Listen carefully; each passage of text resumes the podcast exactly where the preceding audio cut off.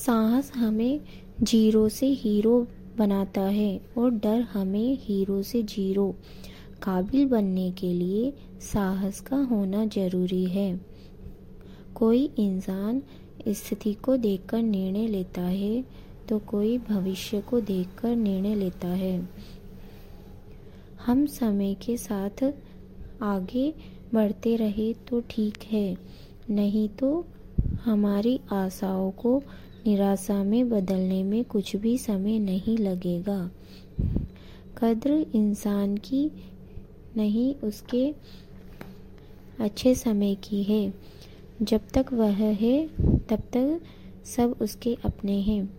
नहीं तो कोई किसी का भी नहीं है।